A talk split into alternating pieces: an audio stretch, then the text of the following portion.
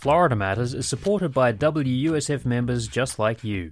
Your donation of $5 or $25 will help ensure public radio thrives. And thanks to Candy Olson, an additional $50 will be added to your donation. Visit wusf.org slash match to maximize your gift today.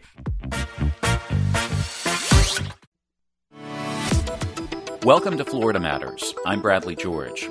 The pandemic has been hard on everyone, but for children, it's catastrophic. In Hillsborough County, advocates worry about 300 children of migrant farm workers who haven't surfaced in the past year. Carol Mayo is in charge of the county's migrant education program. I think it's a community's responsibility to ensure that we welcome any student, regardless of whether they're documented or undocumented. And just just for the record, I don't know.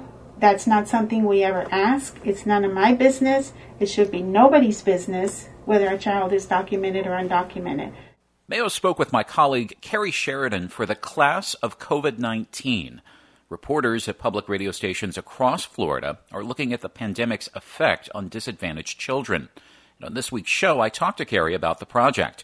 And joining us is Jessica Bakeman, a reporter and editor at WLRN in Miami.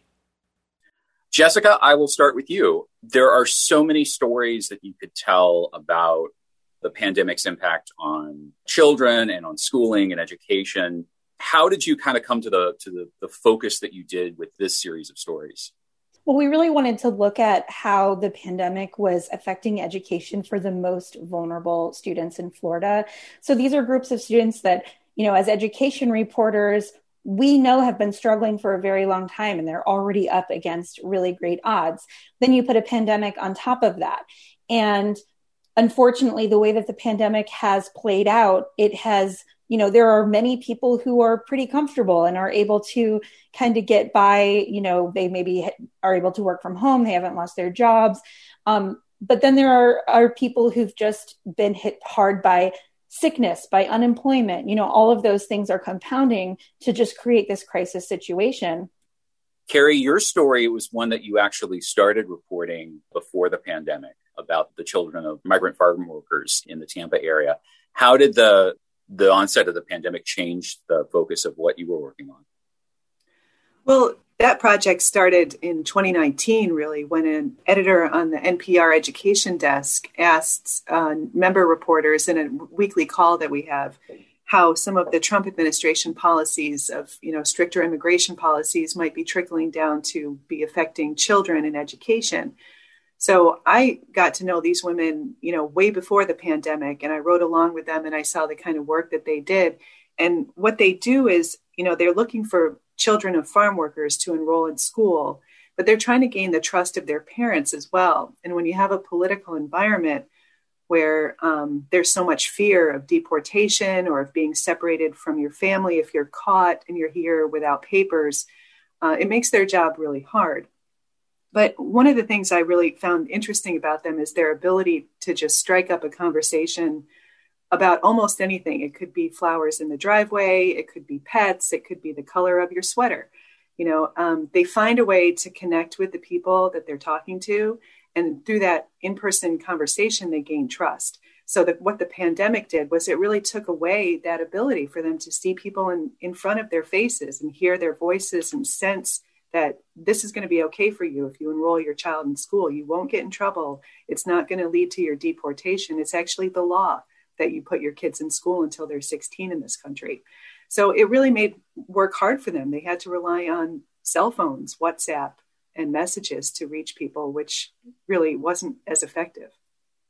Yeah, and it's like kind of the common theme throughout this series is these are all things that were problems before the pandemic and COVID 19 and social isolation and homeschooling, all of that kind of makes them makes them worse and kind of elevates these problems into more serious issues.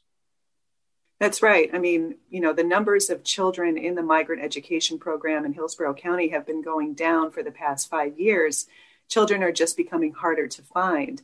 So when we looked at the numbers comparing this January to last January, they were down again, and they were down even further than expected.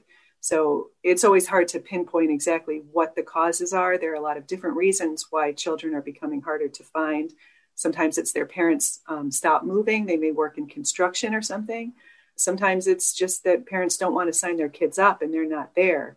So um, when you look at it from that perspective, you can see the trend was already going down, but then it took a bigger dive downward. And especially for the high school children, the children in, who are teenagers, um, when they face this kind of economic need, they will go to work in the fields or they'll take a job instead of finishing school. Jessica, you wanted to jump in here? Yeah, I was just going to jump in and say, um, I think a, a, big takeaway from this project, and Kerry's talked about it a little bit, but it certainly applies with the other stories in the series as well, is that there are a lot of um, policy issues that policymakers don't tend to think have anything to do with education. Like immigration is a great example, or transportation, affordable housing, access to healthcare, mental health care, technology all of those things, you know, are maybe tangentially related to education. You know, like in Kerry's story, you know, the social workers or the the recruiters that she spoke to from the migrant education program talk about how, you know, a lot of um, migrant farm workers don't have health insurance. And so if there is illness in their family, you know, they have to stand in line at the Department of Health to get their kids seen. And they used to be able to get you know rides to the doctor's office from people who work at the school district but now they're not able to do that because of the coronavirus right? So it's like if you have a kid who's sick and they can't go to school because they can't go to the doctor the fact that they don't have access to transportation or they don't have access to healthcare directly affects their ability to be successful in school so, Jessica, how have school districts in Florida tried to try to adapt and find solutions to some of these issues? In particular, I'm thinking of the story from the Keys from Monroe County. A lot of different school districts were scrambling in terms of providing meals to kids, and uh, Monroe County actually came up with a system that might be something that that lasts after the pandemic's under control. Yeah, so um, the story that you're thinking of uh, was reported by my colleague Nan Klingener at WLRN. She reports from what we like to call the southernmost bureau uh, in Key West. And um, th- what's interesting about the Keys, obviously, it's an island chain. It's it's 16 schools spread out over 106 miles. So when you have a situation where um, you know most school districts last march when schools first closed the first thought was how are we going to feed children? Because we live in a society where so many children depend on school in order to get food. And they're getting not just lunch breakfast lunch often snacks that have the caloric uh, value of a dinner um, in hopes that maybe that child will have dinner when they go home, but if they don't, they're still getting enough nutrition. So in a place like the Florida Keys, um, if you know the school where they're doing the meal distribution is on another island and it's hard for me to get there maybe i'm not able to get there to get the food that i need for my kids so what the school district started doing early on was actually delivering meals along the school bus route because they already had the school bus route infrastructure in place so that they could get to all those homes to pick up the students and bring them to school. So why not bring them food that way? Now they're um, packing up uh, backpacks full of food and sending them home with kids and really loading them up on the weekends, loading them up on holidays when they're just trying to get uh, a kid, you know, enough food to get through from right now to the next time you're going to be in school and it, and if you think back to the response early on you know the kind of the first two things that school districts were thinking about was food and technology. In in some ways it feels like we kind of never moved beyond those initial stopgap measures of just like how do we uh, meet people's basic needs? Because we're still trying to figure out how to get laptops to kids. We're still trying to figure out how to get food to them. And now we're a year into this and we're seeing virtual learning it's just really not working for for a whole lot of students and we're looking at a mental health crisis and certainly an educational crisis going into the future Kerry, how have you seen that dynamic kind of play out with uh, with the migrant families that you've been following? You know, trying to come up with these stopgap solutions, and then we don't really move beyond that because school districts, organizations that serve these communities, they don't have the resources uh, to do this kind of work. Yeah, it's it's very hard for the families that I met. You know, they are living really day to day. They don't know how much money they'll make from day to day. You know, one of the farm worker dads that I talked to said, you know, some days he might make fifty dollars, some days a hundred, but there are a lot of days when they don't make anything for any variety of reasons, like work stops in the field, the price of the crop goes down. Um, they live with a level of instability that I think many of us can't imagine. And some of the solutions that you know could be derived for them, I, I don't see any of them really coming to fruition at any point personally. But when one of the families that I, I visited was a, a mother whose um, husband had recently been deported. So when school had closed down and they went to remote learning, she was kind of able to stop work, kind of shepherd her four children through that online learning. But now that he was gone, uh, she was alone and she was the sole breadwinner for the family. So she's facing a situation where her oldest son was about 15 and wanted to become the man of the house. He wanted to go to work and stop school. And, you know, she was just in tears over how do I keep them in school? How do I stay on track? You know, she didn't want that for her kids. She really wanted an education for her kids. And so if schools were to close again, she said she just didn't really know how she would manage. So solutions for things like that, there just aren't any as far as I can tell.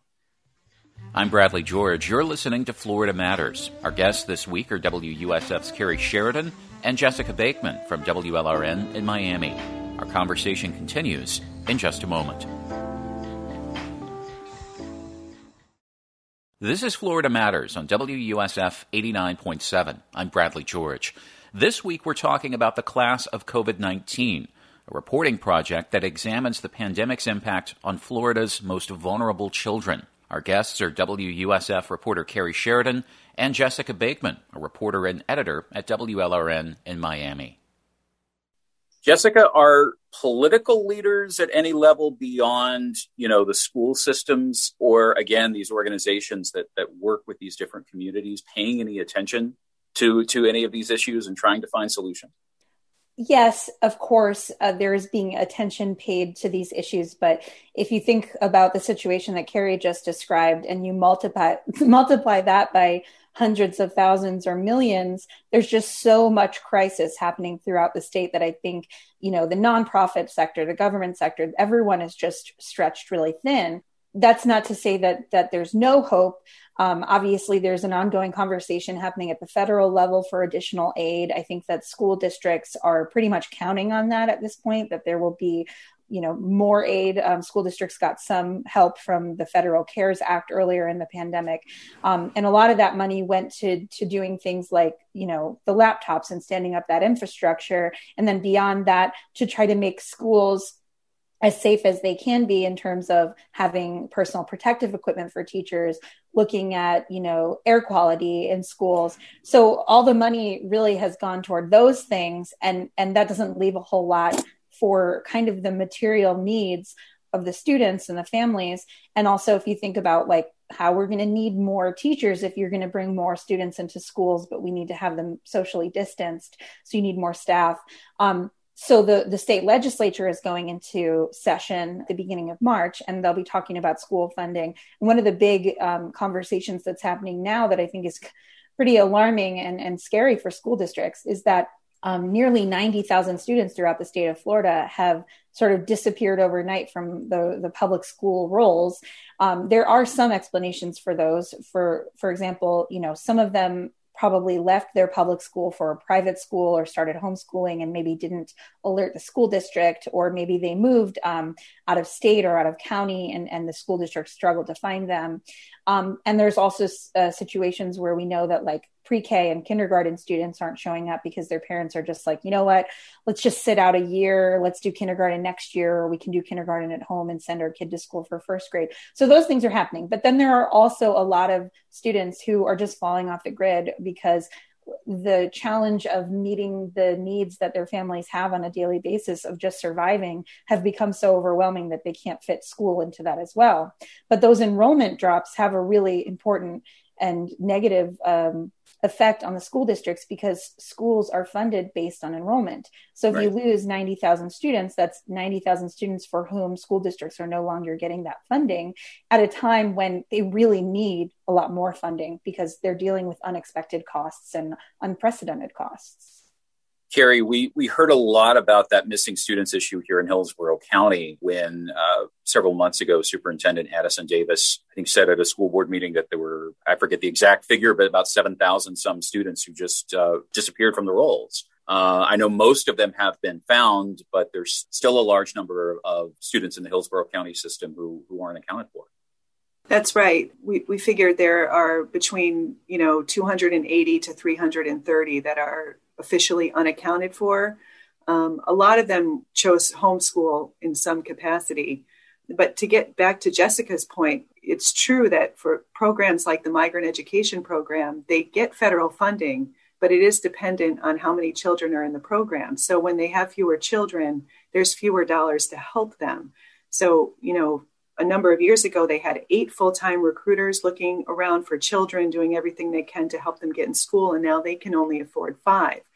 Um, but there's more work to be done.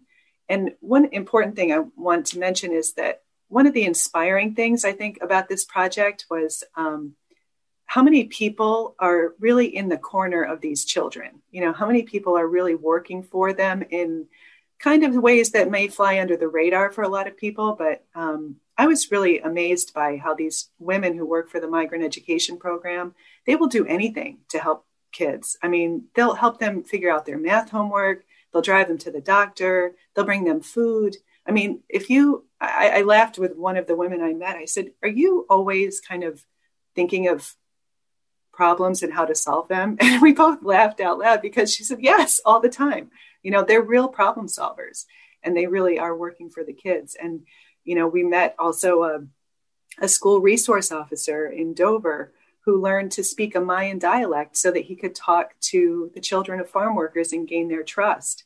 I mean, small things like that are really huge. And there are so many people who are working on behalf of kids uh, despite a tough situation. And those people that Kerry's mentioning are, are really like on the front lines of doing this work of finding those missing children that you mentioned.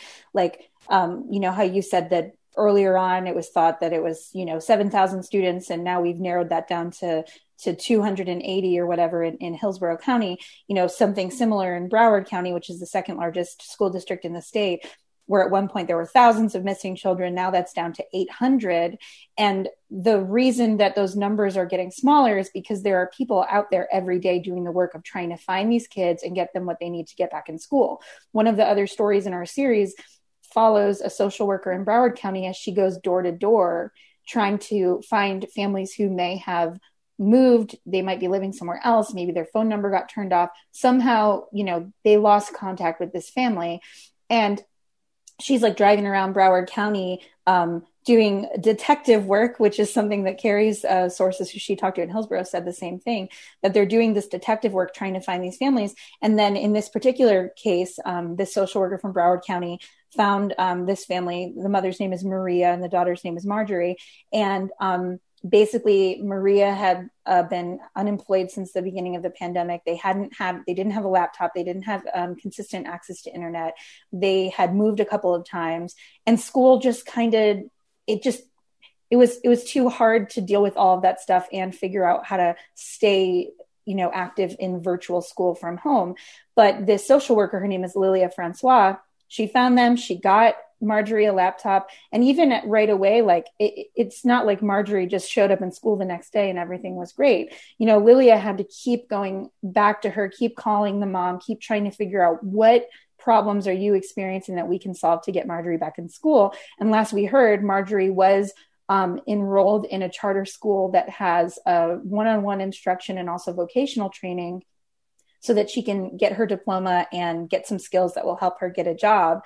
Um, but it's like that's one day. Maybe the next day something else changes in Marjorie's life, but like Lilia is still there trying to make that happen, you know? So it's like that's where I think these are like these are big ongoing problems that you you don't fix by like one one laptop distribution you know right. and so the the people who are the reason those numbers are getting smaller in terms of missing students is because of people like lilia francois in broward county people like grace rosa and ines colon in hillsborough county who are literally knocking on doors trying to find kids and help them get back in school one of the things that kind of stands out to me in the series is you you realize how much school you know school's about education but it's not just education because it provides all these other services for children And when you take away school, then that's when children and families really start to fall through the cracks.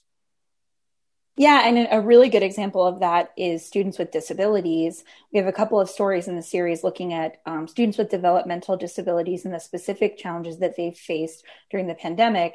So, you know, for students with disabilities, school is a place where they get not only education or not only food, right, but also these critical therapies like speech therapy, occupational therapy, physical therapy, behavioral therapy those things that help them overcome the challenges of their disabilities and learn how to move, how to speak, how to um, interact with other people in social situations, these kinds of skills that maybe a, a, parent with a child who doesn't have a disability or a challenge like that might take for granted that those are things that you know are daily struggles. And so in some of these stories we, we heard from parents who were having you know with their child at home not only missing out on those therapies or we're getting them but remotely in a way that was just not as effective but they're also not socializing with their peers at school. And that kind of isolation led them to you know basically stop communicating past their wants and needs. And if you can put yourself in the the shoes of a mom who for years has been working to help their child be able to communicate with them and, and joke with them and talk to them and relate to them and you know start to develop a, a, vision of what their future could look like and having like a real full meaningful life and then you start to see those things slip away because your child is not getting what they need. It's extremely alarming and scary and uh, one thing that we found actually in the two different stories that we did about this was in both cases what made a huge difference was being able to send occupational therapists and physical therapists to the homes of children to do their therapies with them at home while schools were closed. And obviously, that's risky for the families because you're inviting someone you don't know into your home, and it's risky for the therapist who has to be going into all these different families' homes, not knowing what their situations are going to be while this infectious disease is spreading. But these are the risks that you know people are taking because otherwise the losses are just unimaginable. Kerry, how difficult was it for you to build trust with these migrant families that you talk to? Well, I was lucky because um, I was always with the migrant education team when we would meet. And so they sort of uh, would vet the situation beforehand. They would talk to the family and let them know that I was following them to cover the work that they do and understand the challenges that farm workers face. And, you know, from that point, as long as we made clear, which we did, that if anyone who's undocumented, we won't use their name because we don't want to put them in jeopardy. It's really more important that we we hear their voices, we understand what they go through, so that we can tell their stories without putting them in jeopardy. Um, and I didn't find it difficult at all. I, I don't speak fluent Spanish. I speak fluent French, but the migrant recruiters could translate for us. And then we had a staff member, um, journalist, look over the translations and check everything. And the language barrier wasn't a problem and gaining the trust of people to talk to us really ended up not being a problem. It's a pretty fascinating window into what life is really like uh, when you don't have some of the trappings of things like health insurance or a steady job or the ability to drive around without being fearful of getting pulled over and losing everything that you've worked for. I mean, most of these families really just came here not intending to break the law or, or be illegal you know they just wanted a better life. They wanted a chance. They need to make some money. They're they're doing the best they can. And they really are almost every single person that i can think of told me it's really important that their children get an education. That's a key value for them. So um, they really appreciate the migrant education program and the help that it's given them when they move from state to state when their kids need tutoring or you know just any kind of problem with paperwork that they have something they don't understand. They get a lot of help with that I just wanted to add, I'm not sure if this has been Kerry's experience. Kerry, you've been a reporter a lot longer than I have, but um, I'm always amazed by how willing people are to share their stories with us. And, you know, I think a lot of times people, they just, they're surprised or they're pleased that someone cares and wants to listen. And I think in these situations in particular, I think that people understand the importance of getting this information out there and that you know, some statistic like 87,811 students are missing from Florida public school rolls may not be as evocative or as you know um, might not change someone's heart or someone's mind the way hearing the voice of a woman who you know her husband was just deported and she's been dealing with domestic violence at home and she has four children she just wants to keep them in school and she's crying like please help me. You know hearing that story and and putting that in in the frame of like a personal experience is so powerful for a lot of people and so i think that's part of what we're trying to do here is like we all know that all these problems are out there but let's tell you a few stories of of people who are living in our state on the edge and hopefully it will have some influence over the decisions that policymakers make in the next several months and several years as we try to figure out how to get ourselves out of this mess. Having done all this this reporting, are there any any questions, anything that's just kind of left hanging that you still curious for an answer for? Oh, absolutely. I mean, there there are stories that I learned about along the way that I really hope to follow up on. Um, one is for high school students who have to move from place to place. Often they find it difficult to get into a school when they get later in their in their career, and sometimes they're encouraged to go to adult ed or to get a GED, and that really shouldn't be happening. I mean, the idea of the migrant education program it's been around since 1966 it was created by an act of congress you know to make sure that all children have a fair shot at a, at a public education. Um, and when our school systems start relying too much on test scores and various assessments of academic success um, as an indicator, uh, that can sometimes push out these children who don't do as well in school, but you know they deserve as much of a seat in the class as anybody else. Um, there are always questions that we want to keep reporting on, and we certainly will.